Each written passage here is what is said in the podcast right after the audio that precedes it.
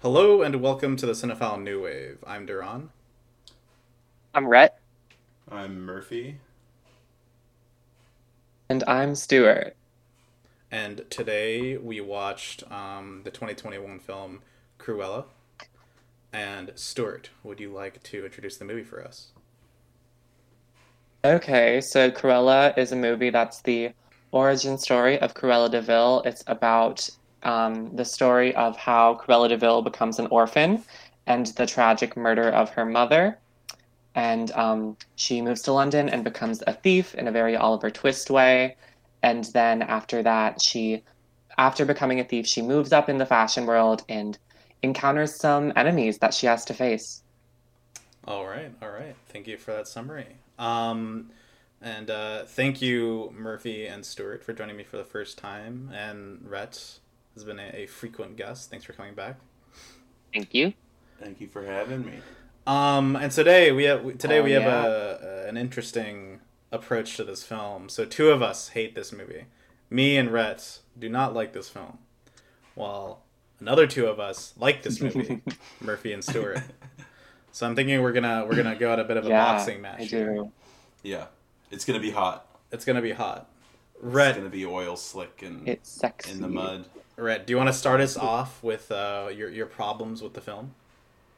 Yeah, so um, I think for me and for a lot of people right now, this is probably one of the first movies they're seeing back in the theaters. Because I know this is like the first movie that I hadn't already seen uh, that I was able to go to after I was vaccinated. Uh, I did see Tenet back when we talked about that, but that was me just kind of fed up mid pandemic. This is like, okay, now I'm actually supposed to go back to the movies. Mhm. Um, and you know, I, I if you still want your to go to the theater and have some popcorn and watch a movie, this works. But otherwise, I it's just very dull to me, and a lot of it is just like very poorly made. So in addition to like no one really asking for this concept, I feel like I don't know, maybe there's someone who wanted a uh shitty DC EU movie take on uh the Devil Wears Prada as a Cruella de Vil origin story. Maybe they're out there, but I feel like no one was asking for this. It's not very well made. A lot of the editing is very abrasive. The song choices are kind of atrocious. Um, and uh, Emma Stone, she she does well as the character, and she's I think she's a very talented actress. But I just don't think like anything about this movie really proves its worth. Even if I'm trying to like be nice to it and judge it like as what it is, which is still like a kids movie about an animated villain, um, because it's just it's just kind of dull and the pacing is all over the place, and it's just very hard for me to get into and enjoy, even if I'm trying to accept that it's just stupid. Okay. Well, that's that's that's a strong position Wow. from you. What do you guys think? You're feeling bold. I mean, Um, I honestly. Okay, Murphy, go. Murphy, go. I, I think it's very. I, I don't know. For me, and this was like my first theater experience. Like, um, there weren't any theaters open near me like mid pandemic. Um, everything was closed. There's still a bunch of theaters that are closed, but I know we kind of made like a last minute decision to go see this movie, and like I don't know if I could have picked um, like a movie that I'd rather see in well, I can think of other movies I'd rather see in theaters right now, but like I feel like this was just like the greatest, corniest reintroduction to movie theaters I could possibly think of. Like this was exactly what I needed with my giant bucket of popcorn, you know. So I don't know. I mean, I I think it's that you can make a bunch of points to say that it's bad, but I I don't think it was dull. I think it was there was plenty of crap going on.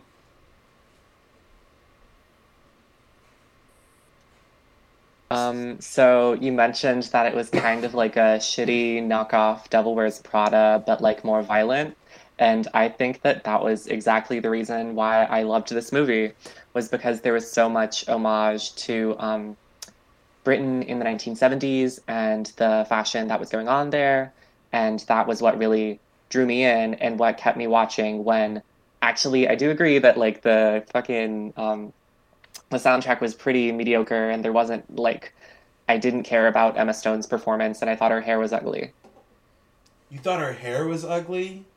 Her hair was definitely the best part of the movie. Are we sure? we're Yeah. on the same team.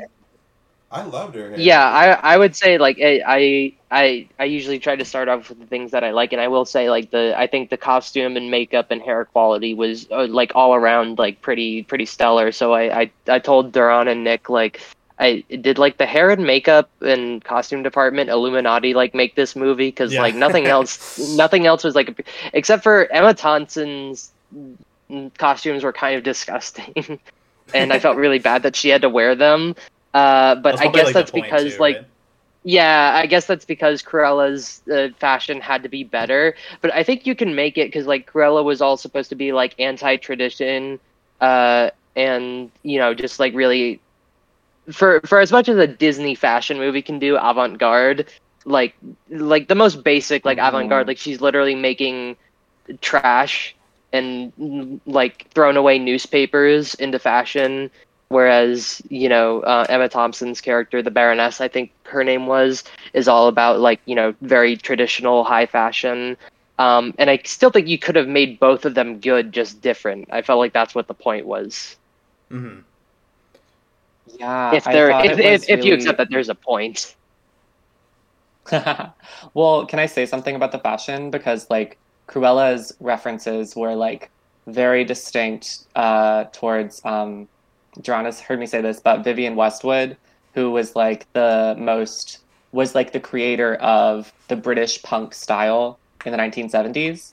So that um, that was very distinct against the Baroness's like more 1930s, 1940s style silhouettes that were a lot more like form fitting and hugging, and they were um, a lot more like old school when compared to like the bag of trash that she wore or the newspaper print, which was in like um, that was an Elsa Schiaparelli thing and a Dior thing um, before then, and uh, the costume designer for this was actually the same costume designer as in Mad Max, so they definitely Really? have experience with that. Oh, that's Mhm. cool. My issues with this film, I think, um, I have, I have a lot of issues with it on like a technical level, um, and I'll go over a few of them. But I just want to say before I do that, um, all of that is like overshadowed by um, what I think like this film represents for um, like American cinema and, and the industry as, as, as a whole. Um, and I think like the, the direction that it's been going in the last like um, decade or so, which is I think a very very um, like disgusting and egregious direction.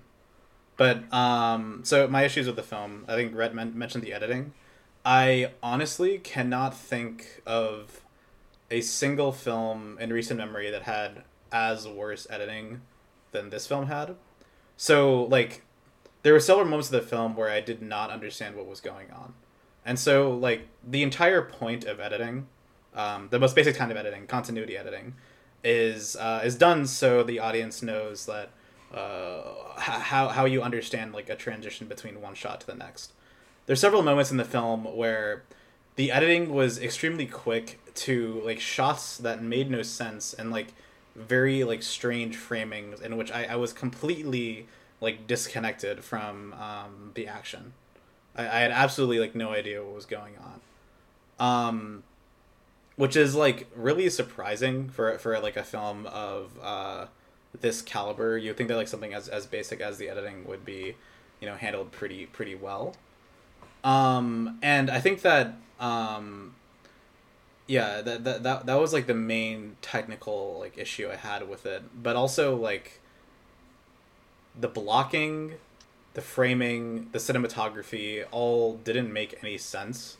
They were they were completely like unintuitive, and I had to like constantly think about what was happening in each scene and like what everything meant and, and, and in order to kind of like keep up with um like what the film was trying to do which is not something you want in a film like this. A film like this isn't designed to to um, create an active spectator.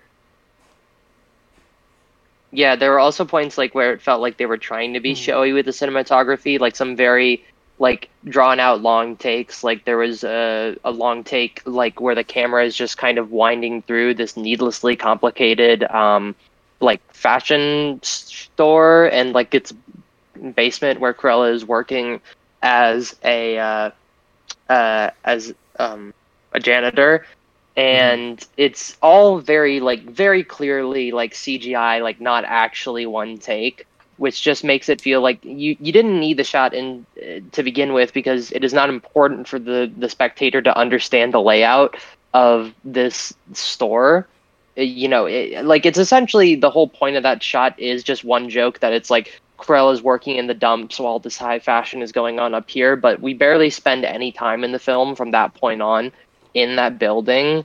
So taking so long just to set up that very simple joke, it's like kind of atrocious and the fact that it was just this like if they had actually like moved the camera through that whole setting, then maybe it would have at least been interesting, but it just felt like, oh, we want to look like we are trying but not actually try. And that also sort of brings me into the whole Mhm. very very crappy CGI dogs in this movie. Oh, no. Oh yeah. I, I I don't know like what, what, what these like big studios are doing with, Oh. like all these like CGI animals. I, I do not understand why they, they insist on doing these, especially because like um well first of all, I could forgive this movie for having CGI dogs because after all, it is supposed to be about 101 Dalma- Dalmatians. I do not know how this film relates to 101 Dalmatians at all. Like I I do not see any connection Not at between, all. between it whatsoever. Well, I don't think it was.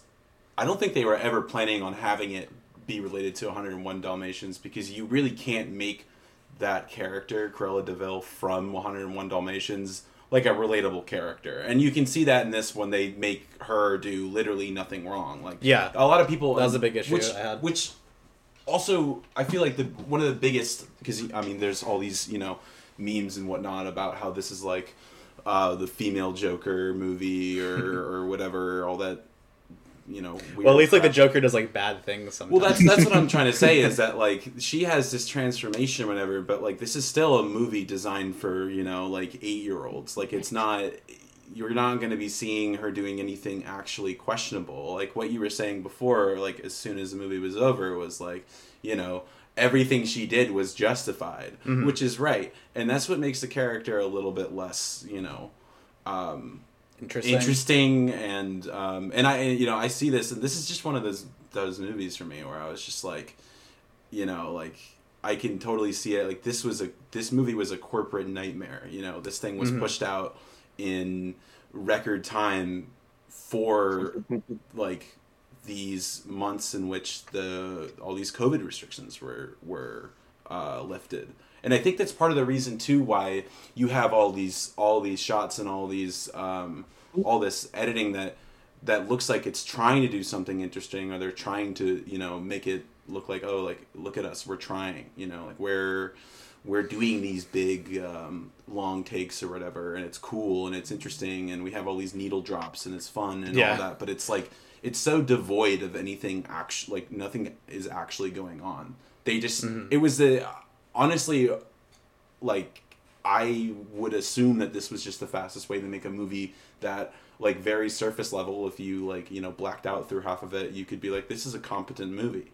But like otherwise it, it was just so clearly like deadline to deadline type of movie Yeah, it gave know? me. It definitely gave me like. Um, it felt very like manneristic, as if it was like trying to imitate what a film should be.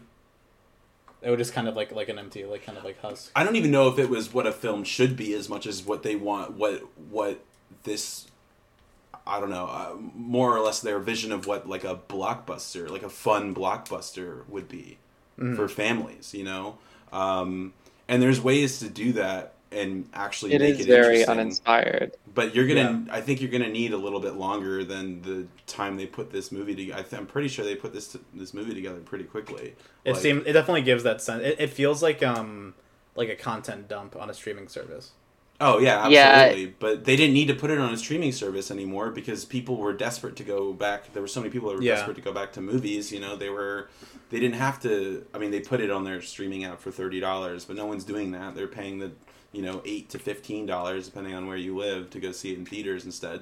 Just Mhm. going for the theater experience. Right. You know, like I mean, I could tell the the second I the the movie Honestly, though, I wish I wish I, I wish I watched this like on a TV. I think that it would have been better on a TV. I don't think it would have been. I would have hated this movie if I didn't see it in theaters. I I think that was like most of the fun For me, the digital cinematography was especially noticeable, and um, it almost felt that we were also in um, the second row. Okay, yeah, fair enough. But like, it felt that this movie was shot at a higher frame rate and then like brought down. It, Like I, I felt like it was shot at like 30 FPS, and then brought down to 24, which is like something that you wouldn't really notice if you watch it on like your TV at home. Um, That's true. That's true. Yeah, I think the optimal way then would be to watch it on a TV that that brings it back up to 60 FPS. I think the best way would be to watch it on your phone and like throw your phone in the river. Yeah. Yeah. I don't know. That's a little bit extreme for me. I just think I, I also I'm just like, you know, simping for Emma Stone here. But, Oh, we all simp for Emma Stone. no, Yeah. you throw your phone into the trash. Yes. oh yeah, and then she can put it on her dress, dude. No, Like, we no. came full circle. Can we talk about the demographic? What an uninspired The demographic. the What they demographic wanted. this movie was going for For- because I do not. Well, first, uh, Nothing Yeah. makes. We don't. What time period was it? Well, That's a mystery too. I- I think I think part of why this movie is the way it is was because I think they were just going through the roster of Disney animated films, Mm. and they got to 101 Dalmatians, and they're like, "Shit, we can't do this. We can't have we can't make a full movie out of CGI Dalmatians, and we also can't make a movie about like an actual dog genocidal maniac. So we're just gonna make some weird ass prequel story, and that's we're just gonna get it done. Move on to the next one. Uh, I don't know what else is left. I guess uh, Little Mermaid. I think they're working on that. They're like, yeah, fuck it, just get to Little Mermaid. Get this one out of the way. Come on. I thought, but I thought that like, um, weren't there like a couple live action adaptations of 101 Dalmatians with like Glenn Close in the 90s?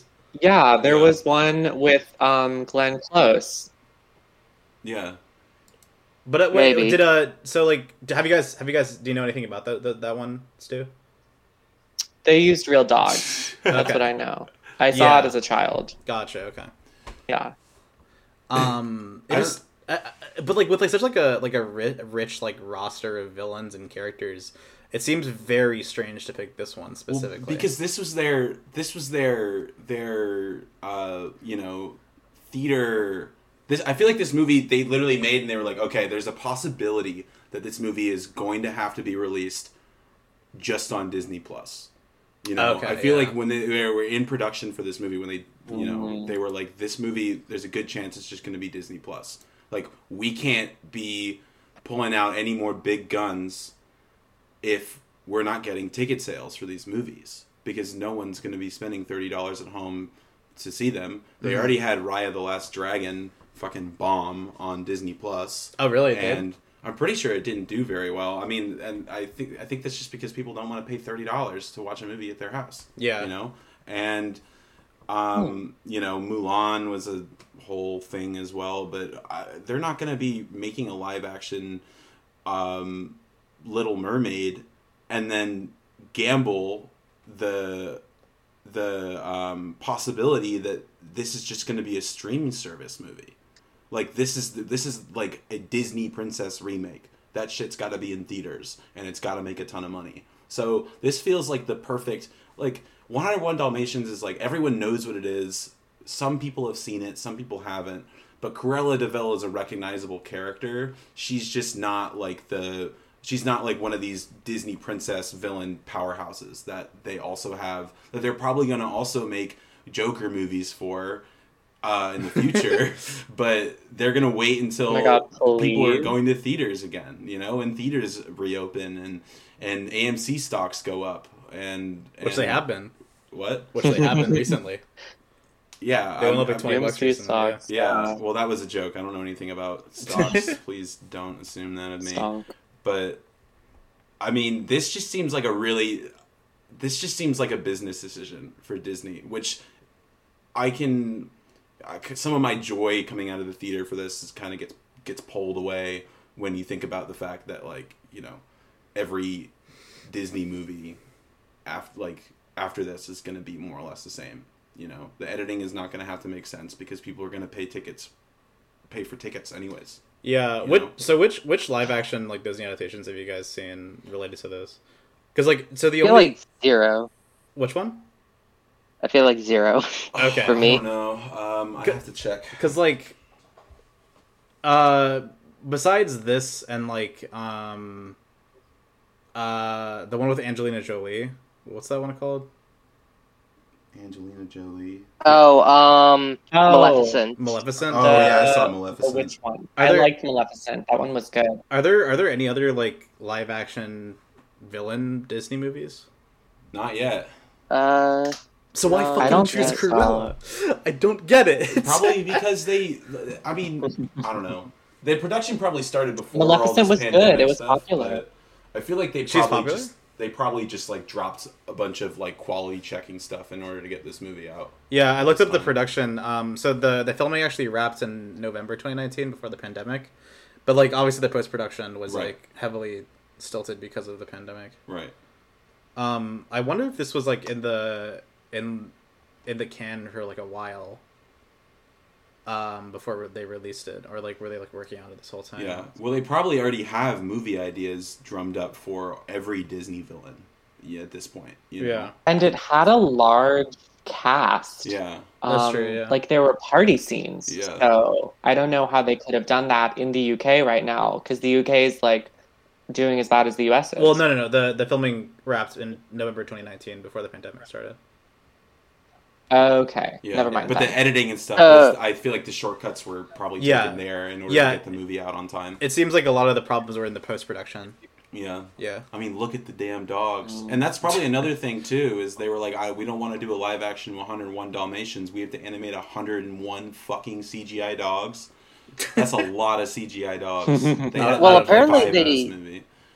Apparently this totally flew under my radar, but there was a live action Lady that in the Tramp that came out. Oh sometime, yeah, I uh, remember that. Oh right, that was like 2019. yeah, that like I And think that was was that was actually a Disney used Plus that. exclusive. That was Right. ju- That was I'm pretty sure that was just on streaming platforms, wasn't it? maybe so yeah maybe they were planning on making this uh, an exclusive even like before the pandemic hit. Maybe. Yeah, and they just decided like Hmm. might as well put it in theaters. Yeah. Well, yeah. There's also that th- that possibility of um, you know let's just throw this movie in theaters too because bitch is gonna be seeing anything right now. Yeah, Desperate as hell. especially if it has like Disney in the name. Yeah. And I could tell So, uh, desperate because Duran was like, "Yeah, I'll go see this movie with you in an hour." because Duran. was Dude, I just I, I just want to kiss Emma Stone in the mouth. I'm sorry. yeah, her makeup was just like oh my god. I e-girl Emma Stone. you. Like I didn't need anything else. Yeah, that's all I needed. That, like oh they made her look like I mean Emma Stone's already pale, but like they just made her look like actually white, like not like like actually the color white. yeah. I, didn't know that it was possible to make Emma Stone look paler. I mean, she's Mhm. British in the movie, and the sun doesn't like shine there. Oh, so- dude! Oh my god, her fucking accent in this movie was so Oh, bad. It was so funny. Holy shit! She I was she was trying so hard. Yeah. Can I say something Oh, and about the- a and the fact that you have to hear- happened? And the fact that you have to hear that shitty accent the whole movie with the narration, the shitty narration. Yeah. Oh yeah, the Scorsese narration. Yeah. Oh, yeah. This is a. Scorsese movie. What were you saying, Stu? I'm a man with news. I'm a newsman. You're a newsman. Okay, so there is which oh my god, I had the tab up just now. Where's the union dispute? There was a union dispute with the fashion designer guild thing. Oh, for this movie. Really? Um so a recent incident over a Cruella inspired fashion line was lic- it was licensed in licensed in Target, but it was done without the costume designer's consent and the costume designers guild itself um, called out the practice as unfair. So Based. Disney doing classic anti-worker things. They love it. Yeah. Wait. Sounds about right. Disney's in pro worker.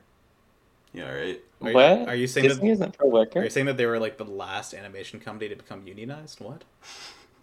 Have you guys What? seen the way they? I thought they treat some of their animate animators better just because that's like their bread and butter that, that you know they made all their money from, but not at all. Oh, no, Watch that. Frozen Two documentary about like making the making of Frozen Two, and they would do like interviews with these animators that just like they're like you know, tears in their eyes, like they just bawled their eyes out and they have to get in front of the camera and they're like, he's like, yep, he, they just cut all of my scenes, all of my work for the past two years. Uh, Jesus. it's not gonna be in the movie, Wow. but that's okay because I get to start over. It's like Jesus Christ, dude. I know there's like a couple like um, behind the scenes documentaries for Disney movies um, that like were banned by Disney from releasing because like they reflected so poorly on the company's image. Yeah, I mean, I'm surprised that they still do those at this point. Like, Yeah.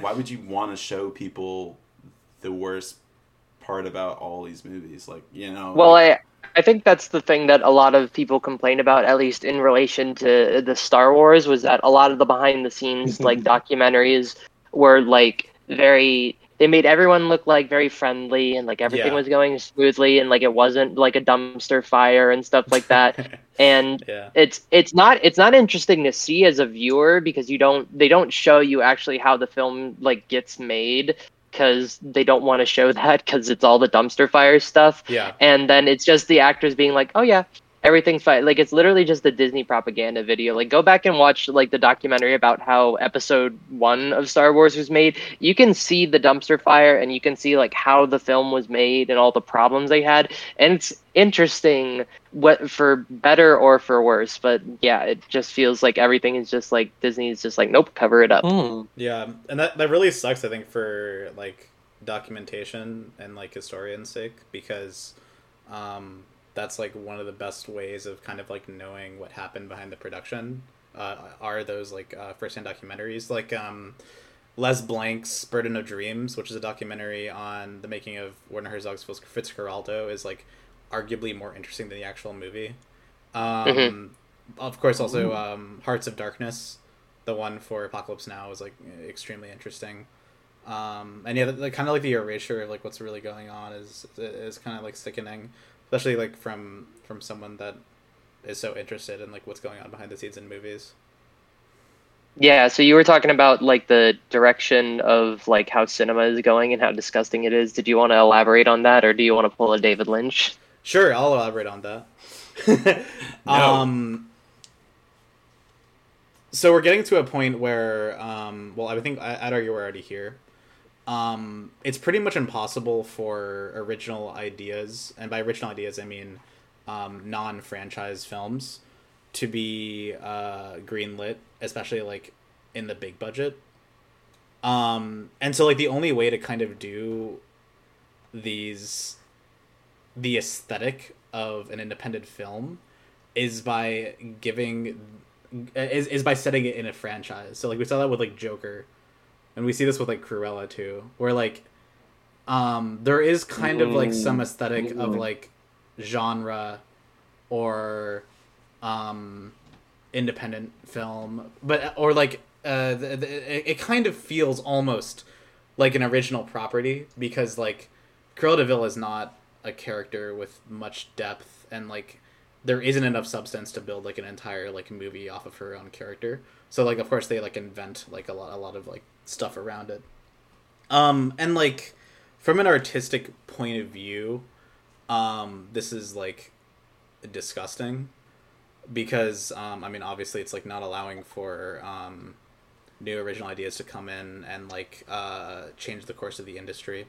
We're we're just kind of seeing like um the recycling uh, of like all these tropes over and over and over again and, and these like big franchises um and yeah it's it's sad and i know i know it's all about money i'm not i'm not i'm not an idiot it just it's still like sad I mean, even if an original idea does come out with these movies, they end up being franchised anyways. Like, look at Knives Out. Like, that was super popular. Yeah. And that was super, and it's like, okay, now we have to make a sequel. right It's like yeah you really didn't, but Oh, they're making a sequel. yeah Oh. netflix bought the rights for like two or three hundred million dollars i think for two, for Well, but- Knives Out 2 and 3, which Yeah. are both greenlit, Wow. it's just like But- but, total, uh, totally Ryan- doomer now. yeah Jeez. In, in, in that one, Rian Johnson did go in with the idea for sequels, and I think he had already like talked about that with Daniel Craig because Daniel Craig was, I think he was talking about how excited he was to continue with the character, which but, I but- would okay, be but, interested. wait wait wait but do you think that's because he legitimately wanted to make sequels or is it because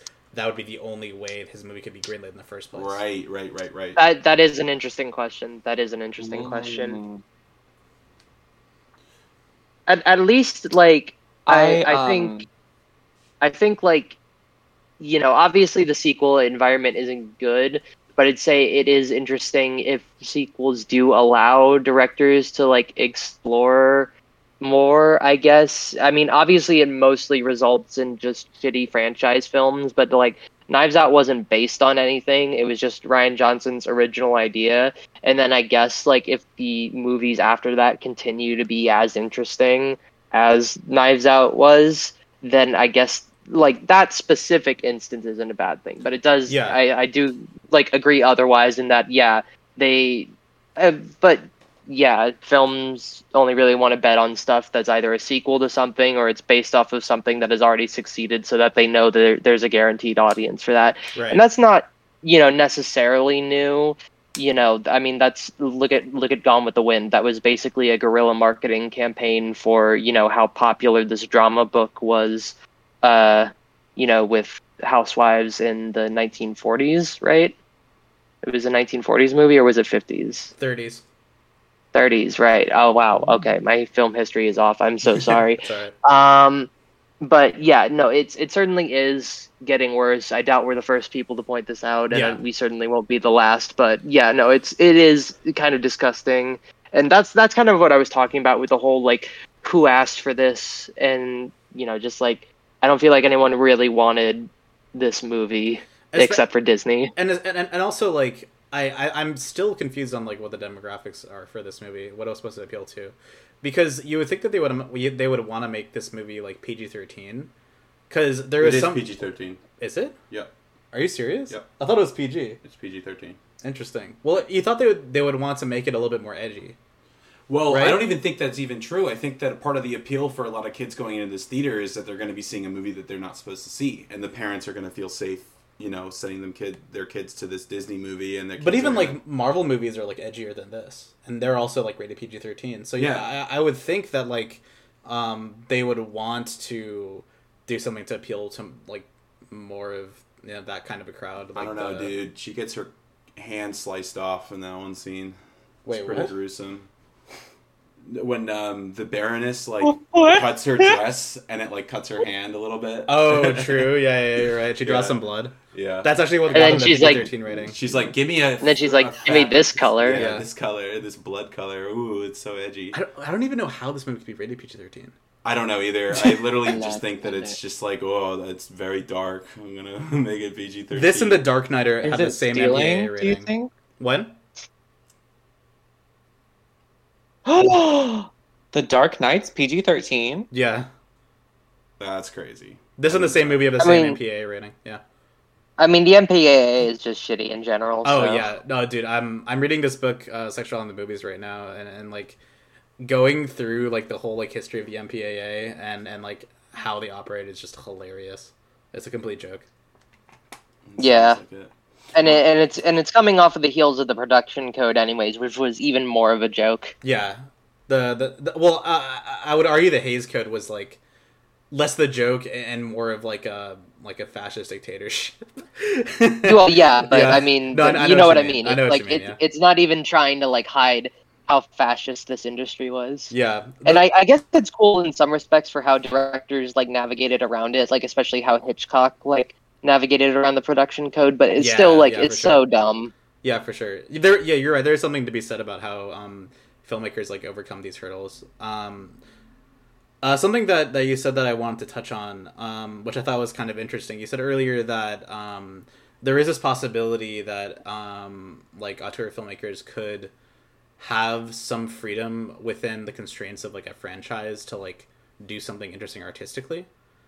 Um, and I think that this is like a very real possibility. It's just that I don't think I've seen this at all, really. Um, Um, I mean, Rian Johnson with Star Wars, right?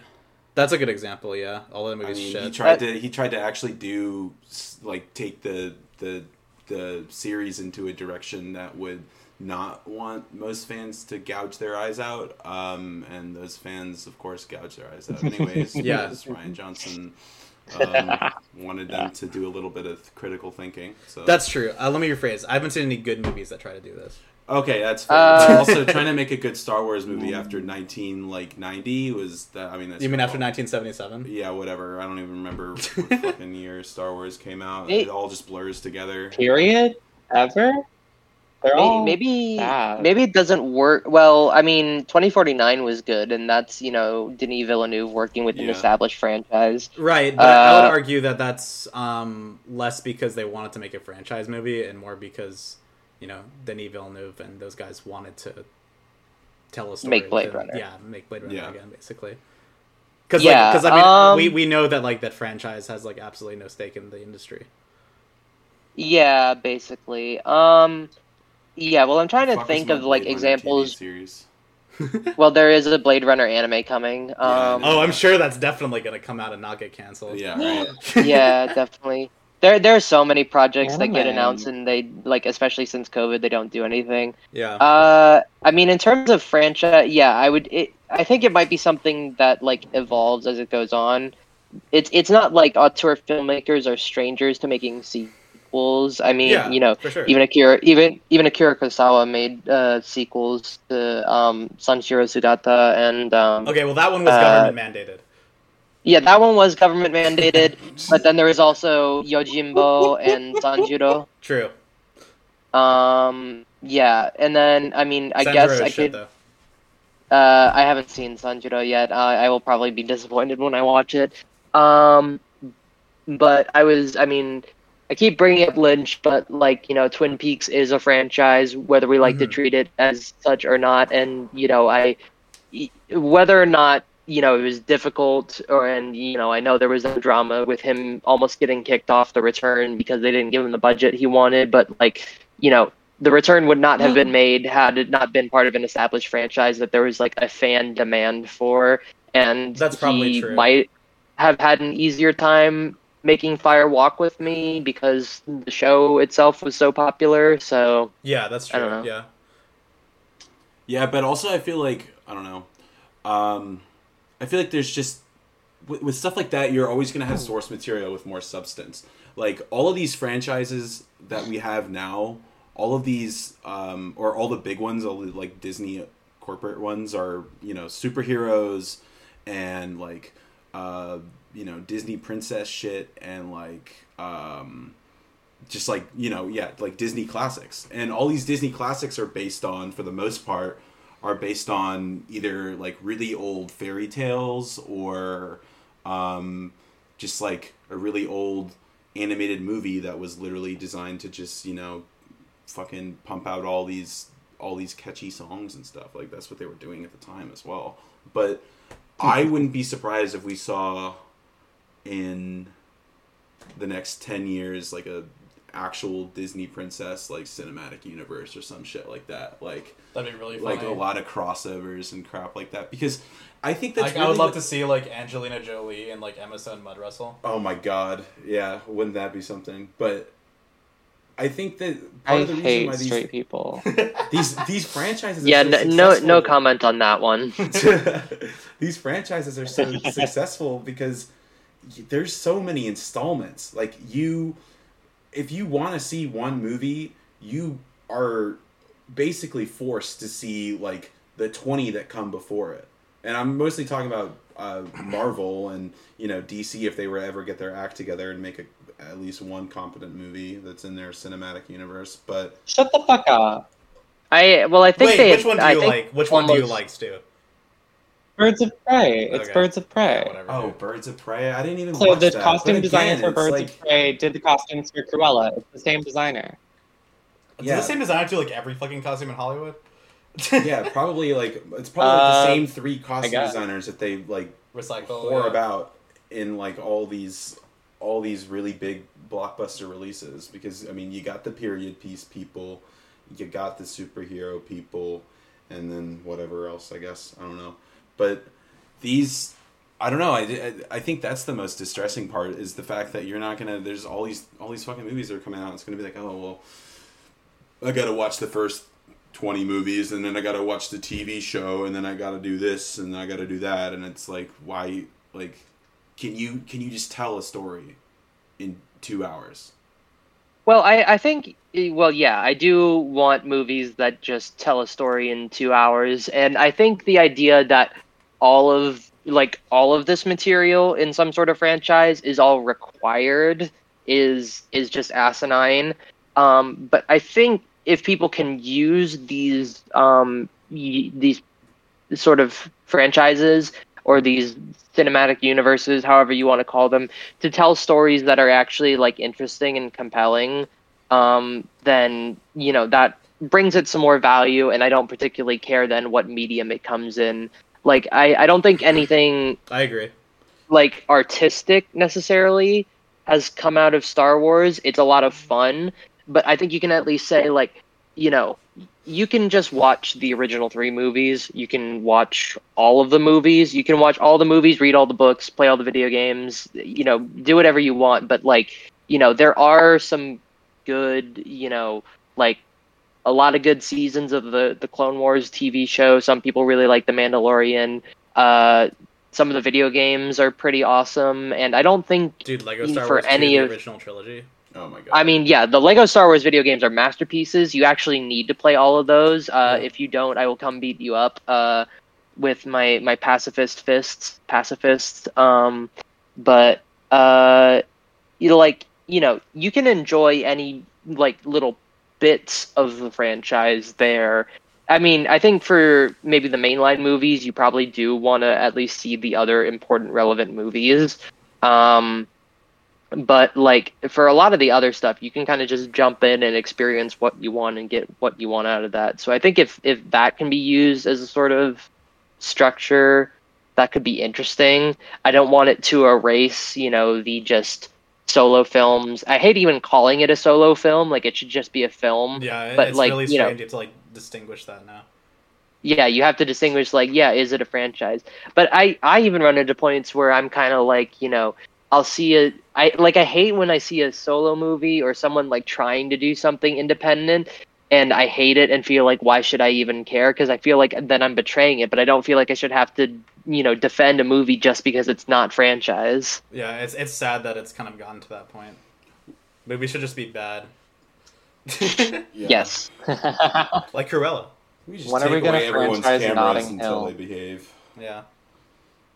This is getting absurd. I mean, it's. I, I think mean, it- it's it's still it's not subs- like sustainable for forever. Like it's it's just gonna change the the industry for like what thir- another 30, 40 years, and then it's just gonna be so tiresome that like I don't know. I don't I don't think like cinema in its current form is gonna survive uh, past like the middle of the century. Yeah.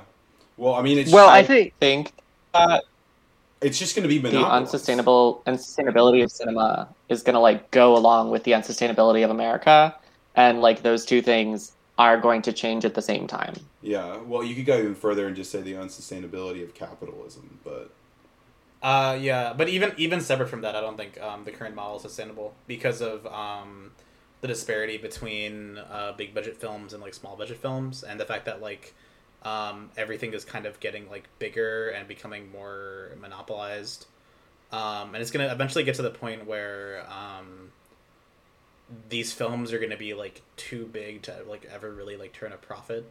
I think, yeah. and we're just gonna see like people and, and, and people are like uh, are very are, are eventually going to become less interested in the movies because of all the different um, kinds of media that we have now.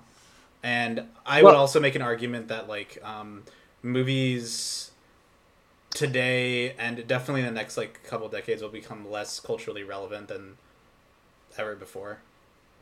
Well, it's just because of the the the absolute huge amount of of crap being pushed out regularly. You know, I think There's it's no more be- room for originals like No, or, like, honestly- classics to be made. that that is a factor, but I think it's more so because of um, social media and how um, everyone can be their own filmmaker. There is no need for um, like studios and like big productions anymore because anyone can go like shoot anything off their phone. Yeah. It's until Disney Uh, all the film cameras around the world. and Yeah. have their monopoly. Yeah, I mean, it's also probably part of like what advertisers are seeing because it's like, you know, why should we sponsor a, a big budget movie, you know, that gets us tickets, you know, even if we have product placement or something in it, when we can just, you know, put constant ads in front of, you know, some gaming streamers or makeup tutorial artists and like, you know, just do that. So I think eventually, yeah, movies might lose funding for just like web advertising and stuff like that. Yeah. But I also argue that, you know, movies have been dying, you know, people have been complaining about the death of film almost since film was born. that is true. yeah. So, and I think, you know, maybe until like we hit that next big thing of whatever it is, whether it's fucking holograms or some other shit, you know, uh, you know, video culture is still ingrained in our society. yes, you know, I agree. I, just, I don't it. think that's cinema though. I think I think it's Eh, a different. you're- I think it's a different like form of art, which isn't like a good or a bad thing.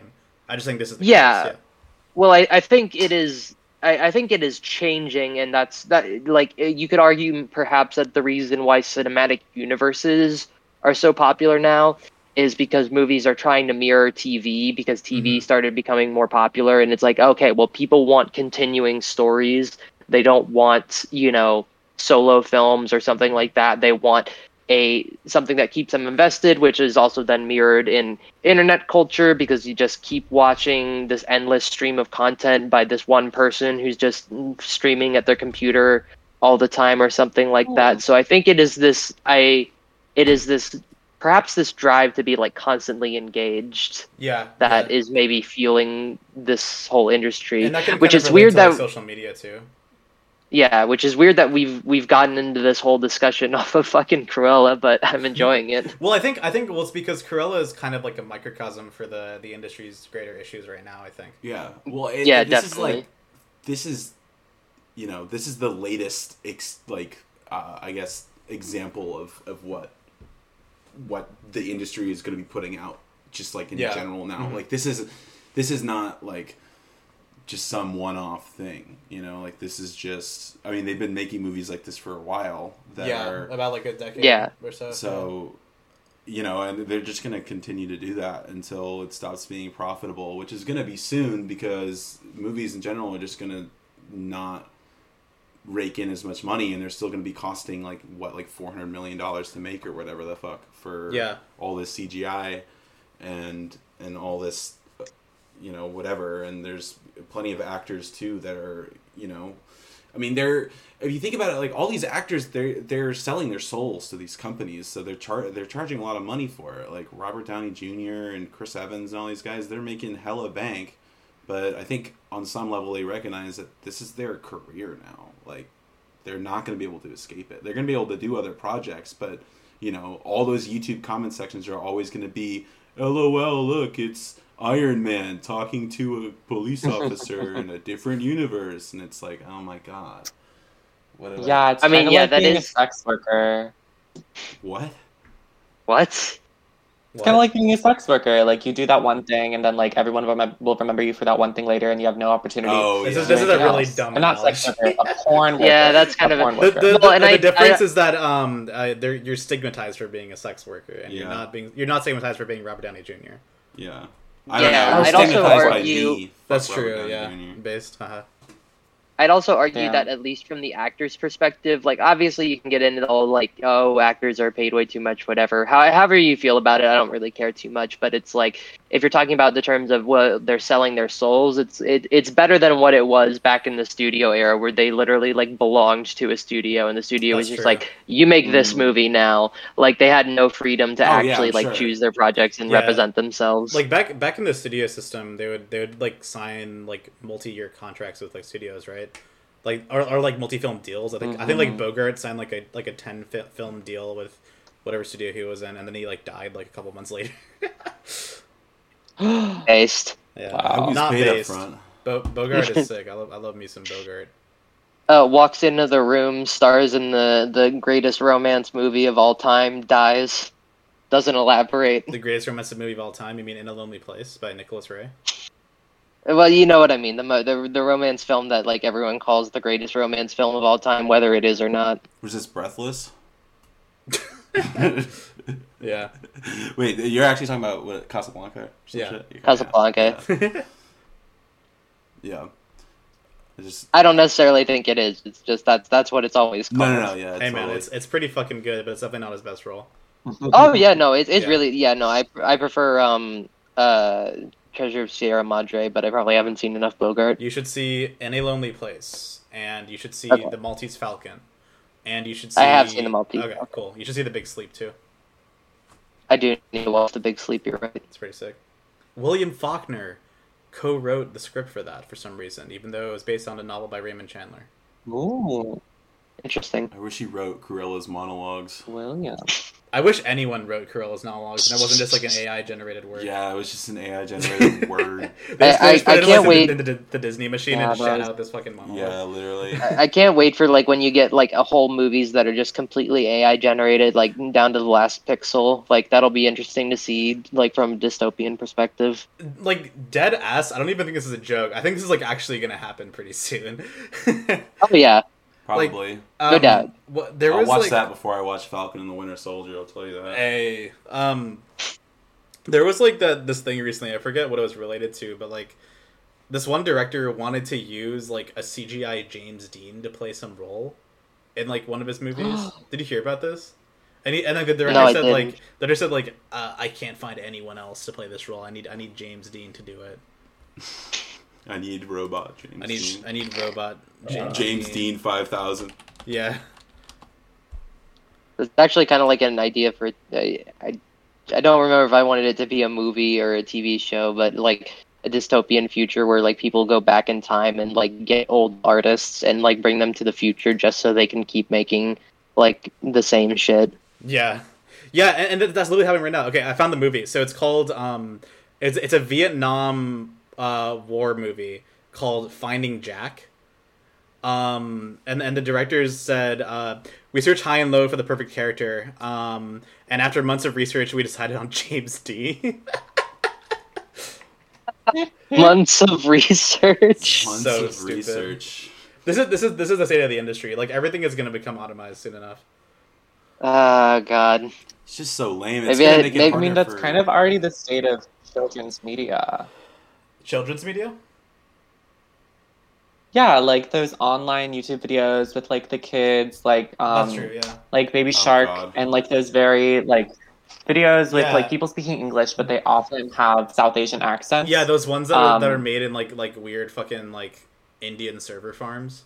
Yeah, I don't even know about this. yeah, This is yeah. Yeah, yeah. It's like deeply unsettling. Oh, you. Yeah. Yeah. Some of them have become memes.